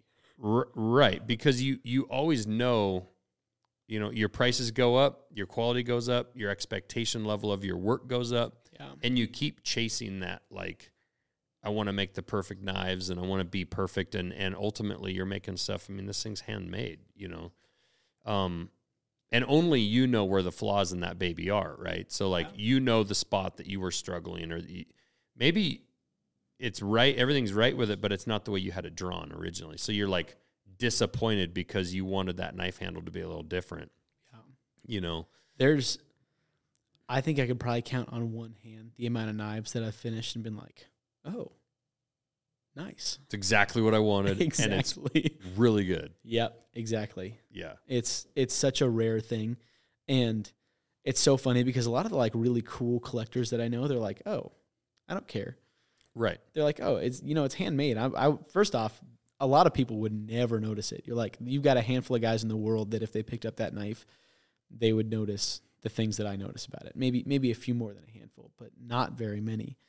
And it is yeah, we are definitely our own worst critics, but it also like you said it, you know, it drives us to be to be better. But it is really hard to chase that level of perfection that I think that really sets knife makers apart. You see the guys uh, who are like who call it good enough, and quite frankly, unless something big changes, they're never going to be great knife makers. right And in order to be a great knife maker, you have to want to, you know, kind of push the limits, make it as clean as possible, make it as flowy, as cool as possible. Um, and actually, you know what? This is funny. I, I want to hear your thoughts on this. Uh, a concept I've been thinking about a little bit recently is uh, how much you can tell about a person's personality uh, or even about their life based off of their work. Uh, there are a handful of guys who, like, I can look at one of their knives, and now that I know them, especially, I'd be like, oh, I see his personality A traits hundred percent. reflected in his in this piece. yeah I mean, yeah, I have, shoot, what's a good example? Jason's a great example. yeah Uh, Jason Knight, mm-hmm. unbelievably good bladesmith. He's one of the like coolest, laid back dudes you've ever met. and he his work has a like uh kind of it's well it's very flowy. He kind of like helped introduce flow into the knife community. Right. um and his work is badass flowy without kind of taking itself too seriously. If if you can imagine what that would look like in a knife then you go look at his work and you're like oh yeah. And and i mean the more that i've thought about this almost every knife maker that i can think of you look at their knife and you're like okay feel like you can tell a lot about their personality if it's like real real tight sharp crisp clean lines you can tell kind of like Tim like Hancock. yeah. Did he have like I I've never met Tim. Did he have like a pretty meticulous, Meticulous. straightforward person, like very very Like type hair A? comb perfectly, sport coat, boots polished, Yep. uh, creased pants. What do you call it? Starched like creased pants. Like Yep. like the crease had to be like that was what his knives were. That is now- so funny. I will argue with you that there's also the opposites. So, uh, the one I'm thinking of, he's a cowboy. He's as simple as can be, quiet, unassuming, I already know who you're talking about. and then he makes a goblin folder. Right? Larry Fagan is is Larry Fagan is like the most unassuming, Yeah. just quiet cow- cowboy yeah. and and then all of a sudden he'll crank out like the most unbelievable like crazy piece of artwork Yeah. with all this this artwork that just oozes out of him and you like you would never see it coming But I feel like when you really get to know him, like I'm sure his wife is not surprised at all when he makes something. i'm sure yeah Partially because she's awesome. She's Yeah. Just delightful lady.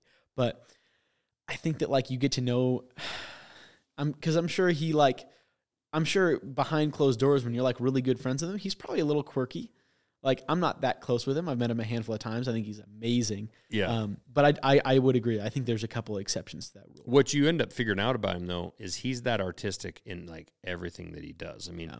I haven't been to his house, but I know guys that have been to his house that talk about like his carved beams in his house and like his custom made like front door or whatever gates and Yeah. I, I you know you you do when you do get to know him better you realize that like like um you know the halters that he makes or the bridle the bridles that he makes for his horses and the and the, the spurs and the saddles like when he makes like anything he touches is like over the top artistic Yeah.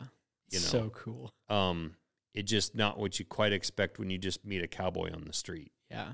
The- you think more Wade Colter when you see work like that. yeah yeah now wade wade i can imagine making goblin folders and uh bowies that have guns mounted to the side that shoot Yeah, know? exactly.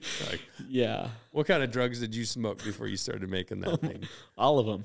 yeah one time yeah, Oh my gosh. yeah Yeah. The the youtube st- stuff that you're doing i i i think it's so cool that you figured out a way it's so genius like you said okay you you buy this power hammer you know like like i like i bought a little old little giant hammer and i kind of refurbished it and did stuff. But that just cost me time and money. Yeah. you know i did it in my shop. I put a couple pictures up on instagram. Um, you know even building my new shop or building that shop over there like anything that i do over there generally costs me time and money.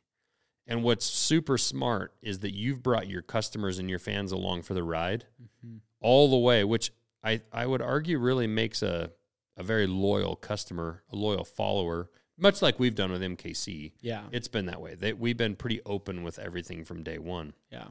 Makes people super loyal. It feels like they're invested. Um, but you've gotten kind of paid to do it along the way. Yeah. And that's a huge, you know, even if you're not, even if you weren't making a bunch of money off YouTube, if it did nothing but just pay you kind of minimum wages to to be able to do a project like that, Mm-hmm. you get to the end of it and you're not in a hole. That that's honestly probably closer to where I'm at because I I'm, I pay my videographer uh, out of out of YouTube as well, and so uh, yeah, like mm, that big hammer. At I bought it for six grand. I probably have about twenty five thousand dollars into it at this point. Yep. From I the- remember you making trips to Spokane like over and over to get parts made. And, yeah oh my gosh yeah it just uh but but from that like i don't think i've lost money on it i don't think i've made a lot of money on it but from the videos that i've made about it, it i haven't wasted i haven't sunk that money into it. I mean, Yeah. I have, but like No, another knife maker would be divorced over it. exactly. yeah, yeah. So it's it, that it is a huge blessing to be able to uh, invest time in the things that I want to invest time into, and so long as I can explain what I'm doing and make a fun video about it, to not you know go broke over it. Yeah. It's yeah, it's a great time. Do you have a hard time coming up with ideas of things you want to do, like YouTube videos you want to make? Do you, do you, do you have a list of stuff like I kind of lay out your year? things. No, I'm I'm terrible at administration and scheduling and planning. Oh, you must be a knife maker. oh my gosh, it's it is a real struggle. But no, I just I have so many projects that I want to do, and honestly, like even knife stuff. Knife stuff does great on my YouTube channel, but most of the time I get honestly like a little burnt out even on videos, and I'm like, okay, I just want to go make a knife and like not have to film the process because when I film it, and if I do a good job filming, it takes me like fifty percent or sixty or seventy percent longer to to do a project. So if I you know if that knife took me whatever 25 hours to to make or something like that it would have taken me 35 or or more if I did a really good job at filming the whole process. Even if Isaiah's there and he's doing the lighting, he's setting up the shots, it still takes so much longer to film something. And it kind of sucks the joy out of the things that I'm like really passionate about sometimes. yeah.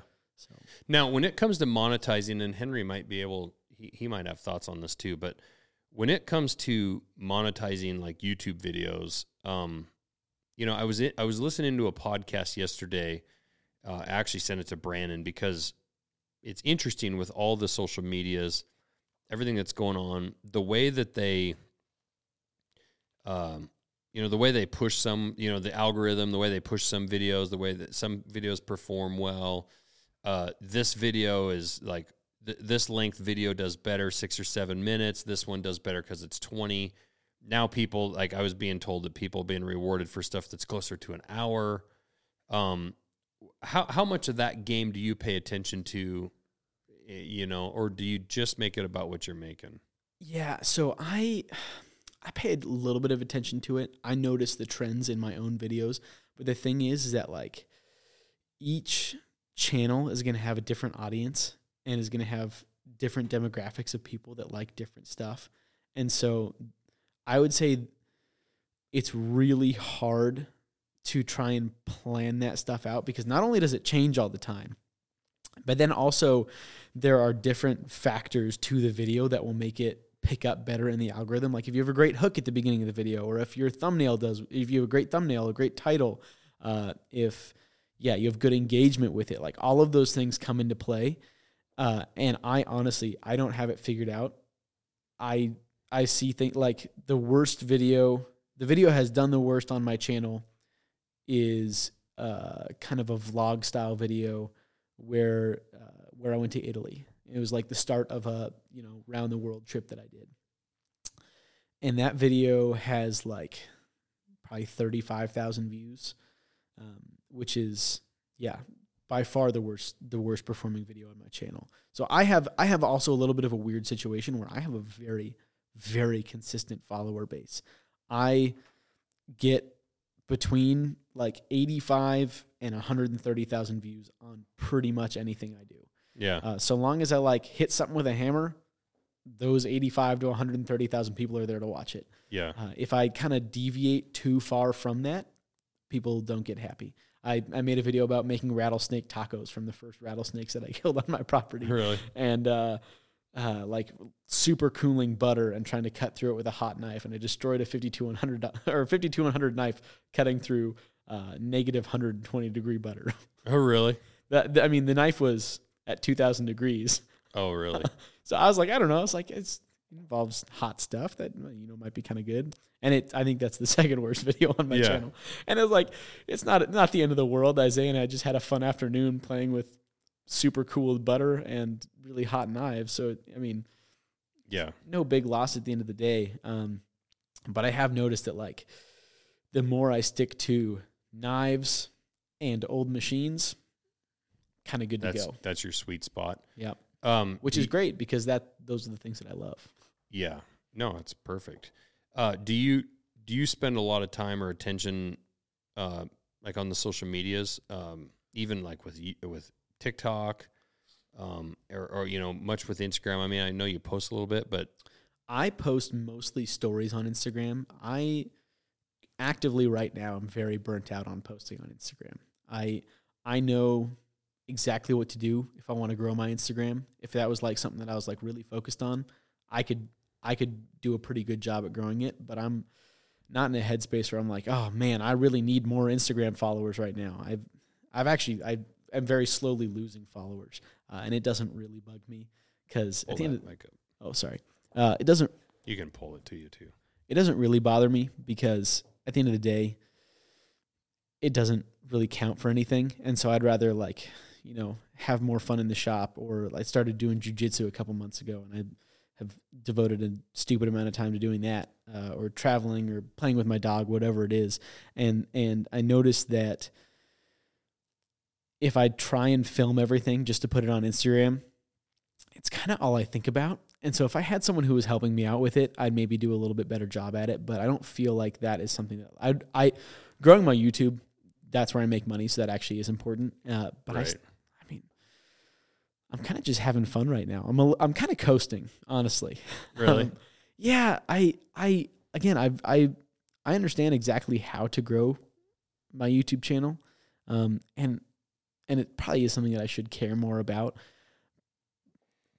But I just don't right now. yeah, I mean, honestly, it's it's it's actually it's actually something I like think about around here too. Is like, man, it, it's all there's that there's that theory like if you're not growing, you're dying, Yeah. right? Like one or the I, other. I would say that's very true. Um, but it's it's hard because like how much how much effort do you put into growing and miss how much fun like like if I could just sign up for what we're doing here today for the rest of my life, like I'd probably sign the contract, Yeah. right? Like probably never never gonna get like filthy rich doing what we're doing just today, but I could make a really good living and be fun. Yeah. Um, but then how much growth do you do and do you, how much time do you put into that growth and then miss kind of the fun? Exactly. And that's that's part of the reason why I haven't honestly, that's part of the reason why I haven't done production knives is Mm. because like I know I can sell a lot of knives. I I have enough followers and uh, people like my designs enough that I know I can sell a lot of production knives. But I don't want to have to deal with employees and I don't want to have to deal with, you know, the contractors that are building the knives or, or whatever. And I don't want to have to sit at a bench all day and just hammer out the same thing. I can make a pretty decent living and have a lot of fun in the shop right now. And I kind of look at it as getting an education in, you know, design and performance and stuff like that. So that as I get more mature and lose that mentality, I can move forward and have a viable, you know, production business or, or whatever it is. Uh, and so, yeah. And, and, and honestly, the other thing is, I mean, for all we talked about knife makers sucking at business and being broke, and like, yeah, sometimes you get burnt out, but a lot of those guys are doing the thing that they love, and like, they might be scraping by, but they, a lot of us kind of knife makers kind of don't care. I well, mean, Harvey Harvey Dean told me years ago that that was kind of a trade off he just signed that he just knew after a little while, like he just kind of knew that was going to be his life, right? Is not that Harvey's broke, but Harvey Harvey said like never going to be rich, never going to be overly wealthy, may not ever really like fully retire. yeah, You know, might probably kind of have to make knives as long as he's able to. yeah, Um, but it he probably could have had all those things had he just kept doing steel work yeah, right, as a steel worker. Could have worked for 30 years and retired. But he would have never for sure never would have had the experiences that he that he got to have, right? And and to be able to um be involved in his kids' lives, kind of have the schedule he wanted to set, be around his wife a lot, be able to travel to shows whenever. Um you know, you know, knife makers tend to trade a lot, so like you know, trading knives for a deer hunt that he went on, right? Yeah. Or or getting to go hang out on somebody's boat and go deep sea fishing, some rich customer, right? That that probably wouldn't have been able to afford to buy that trip. yeah, But some customers like, oh, come on down to Florida and go fishing. yeah, And so, um, you know, when I sit here and talk about the business stuff, I, I never want to lose sight of that. Like, um, really, what made me get away from making knives full time is I knew I would never really was never really going to get to the point where I could afford to try to start what I'm doing now. Yeah. And also like having four young kids and going through back then which was was a recession, you know, in 2010, 11, you know, that time frame. Um it was just what's that? Is that my computer? I think it's my computer over there hooked to my phone. My uh I think I'm getting what time is it? Oh. It's a knife drop. Yeah.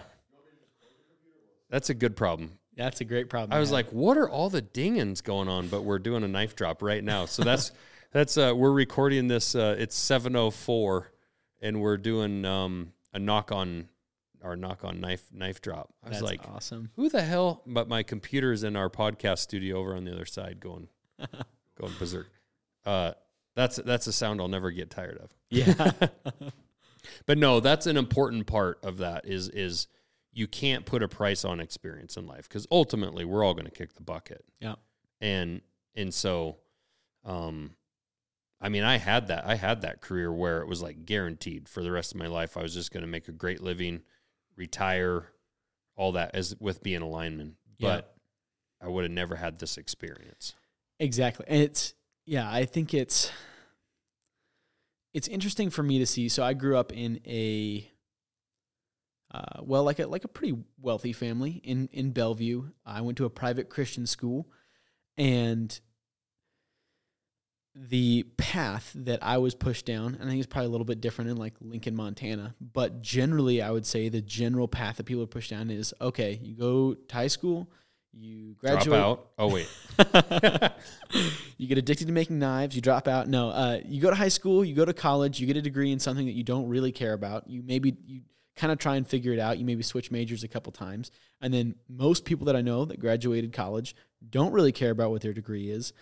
They just kind of want to have a stable job, but then they're also like totally enchanted by the idea of like wanderlust and going out and having experiences, and they like maybe do it like a little bit but then they also have the job that they have to go to that they don't really care about.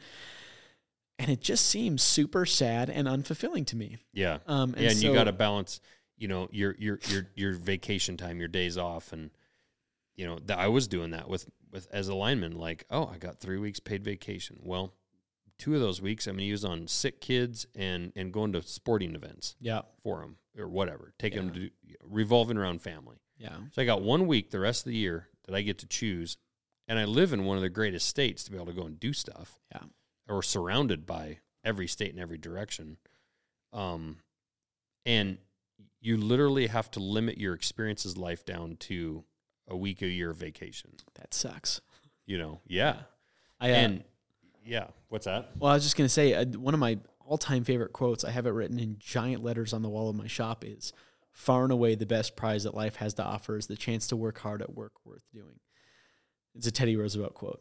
Yeah, Uh, that's cool. and it's i mean it's hard to say that like building a chef's knife is necessarily work worth doing but i think that you can almost i don't know if you can substitute out like i would say work worth doing is work that you are passionate about actually Work there's a- worth doing to who in is in whose opinion? Like I would argue that that's work worth doing more than almost anything because someday this is going to be the only thing left in some family. Like somebody's going to probably buy this from Blade Gallery. yeah They're going to treasure it. They're going to pass it down. And in 200 years, it's gonna be it's uh, a- going it's a relic Ye- yeah. Yeah. And and it might be, you know, all those people not not to disparage, you know, lawyers or whatever, but like just just a lot of of professions it's going to be tough cuz a lot of the work that you did for an entire career just kind of vanishes. yeah uh i looked it up really quick uh just to make sure i Pull that up Pull that Oh, sorry. Uh, yeah, I think that back to the the work worth doing, and and I think that honestly, building relics is work worth doing. But there's a Howard Thurman quote, which is, "Don't ask yourself what the world's need. Don't ask yourself what the world needs. Ask yourself what makes you come alive, because what the world really needs is people who have come alive."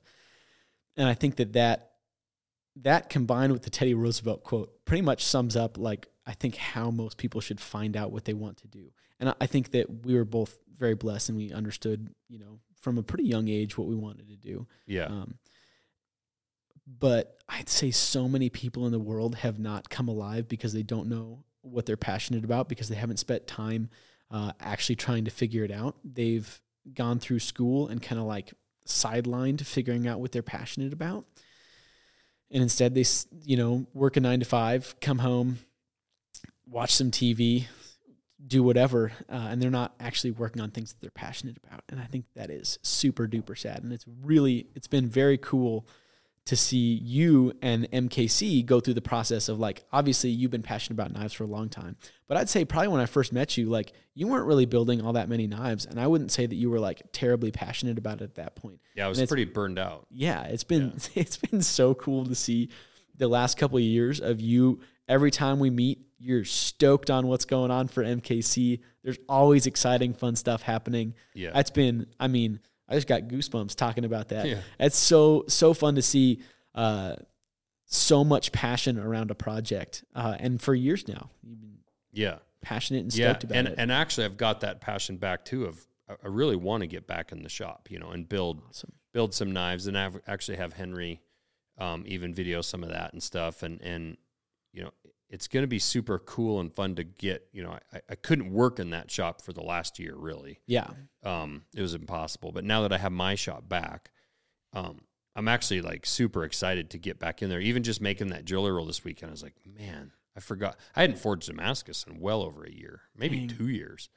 Um, and so just just squeezing steel and doing that again and but it's going to be cool to go and do that and build whatever I want to build because I don't need to build it for the next show or yeah. like a collector. I can just build what I want to build. It's so much more fun. Yeah, no doubt. So now, how old are you now? Twenty three. Twenty. Still only twenty three. I know. Have you had a birthday in the last three years? it's insane to me. I know knife makers are bad at math, but we're not that bad at math, right? Man, 23. That's unbelievable. Um yeah, like you still don't even you're still not even at the age where people are like you need to figure out what you're going to do. I know. yeah, you know. Oh, I it's wild. I do pretty feel- cool. It's inspirational. I appreciate it. I do feel like I'm, well, like I said earlier, I feel like I'm coasting right now. And on the one hand, I really enjoy that. But on the other hand, I'm like, man, like I have an opportunity before me to like do some great stuff. And I feel often at times like I'm almost squandering that uh, because I'm not pushing forward. I'm not trying to grow my Instagram as fast as possible. I'm not putting as much effort into growing my YouTube as fast as possible. I'm investing my time in in other. And honestly, I wouldn't say that I'm wasting my time. I'd say I'm investing it in other areas other than just growing my social media. Um, Yeah, but you can't I would argue that you can't sprint full time, no, right? You can't sprint full time. especially not when you're in bad shape. Yeah. You definitely have to uh I, I, I think you're in these I think you go through phases where sometimes you like slow down, pause a little bit, you, you keep the ball rolling forward, but like take in all the information around you. And and I think it's actually a good idea to like pick your head up once in a while from what you're currently doing, and make sure you're not tunnel vision. Like Yeah, you could just be worrying about just focus on growing YouTube forever and wake up when you're 35 and be like, I actually don't like doing this. Like I could have, I could have started a knife company or I could have um, started a, a production company or or whatever yeah, that you're doing. And like, just make sure that every now and then, like you're not just like head under the water, swimming as hard as you can swim. Like sometimes you got to like stop for a little bit and like look around. totally, totally. Um, and like you equating squandering time to most 23 year olds is a little, it looks a little different. yeah, like you're still moving forward and Yeah. doing cool shit, you know? I appreciate that. So, well, uh, we should probably let Henry get home to his family. He actually came early to shoot videos this morning. Oh no. And so now it's, I'm, I'm good. If you guys want to keep rolling, we'll keep no, where we're, we should probably let you get, I got actually packed to go to Hawaii. Oh yeah. Um, but uh, no, I greatly appreciate you coming by. Um, Thank you so much for. do you have any me. other? Is there any specific projects? Anything you're excited about, like right now, you want to chat about? You know, uh, nothing too crazy going on. Just got some some fun knife work coming up. Um, yeah, I'm gonna be hosting a uh, a like micro hammer in just for Damascus making with like Steve Schwarzer's coming out. and then uh, Salem, Mareko, Josh Prince, Nick Anderson, and Charlie Ellis. So like in my mind, the guys who were doing like some of the craziest pattern welding, I was just like, I That is rad. Yeah. I kind of want to be around that. So Yeah. why don't y'all come hang out?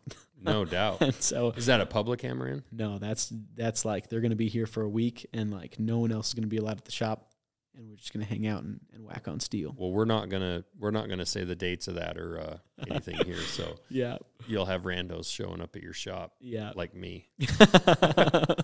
So Yeah. no, that's super cool, and that's that's the stuff that was happening back in the '90s and the 2000s that that we were doing right back in those days. I mean, it was it was the guys of that era yeah, yeah. that that were getting together, and instead of hiding what they were doing, they were feeding off of each other. So my guess is is what comes out of that uh, in the next couple years would will be some wild and crazy shit. I'm really looking forward to it. I, yeah, it'll be the, all of those guys are doing like cutting edge pattern welding, which is like a weird thing to say, but they're all all of their minds work differently about it, and they are all spectacular. So I'm Yeah. like low. I'm well, low man on the totem pole is actually not technically correct, Yeah. but I'm basically going to be observing and- Placing yourself on the totem pole is the wrong thing to do. exactly. Yeah. yeah. I'm watching the guy, or I'm I'm, I'm watching the, the totem pole from from the sideline. yeah, you're putting the totem much. pole in your yard.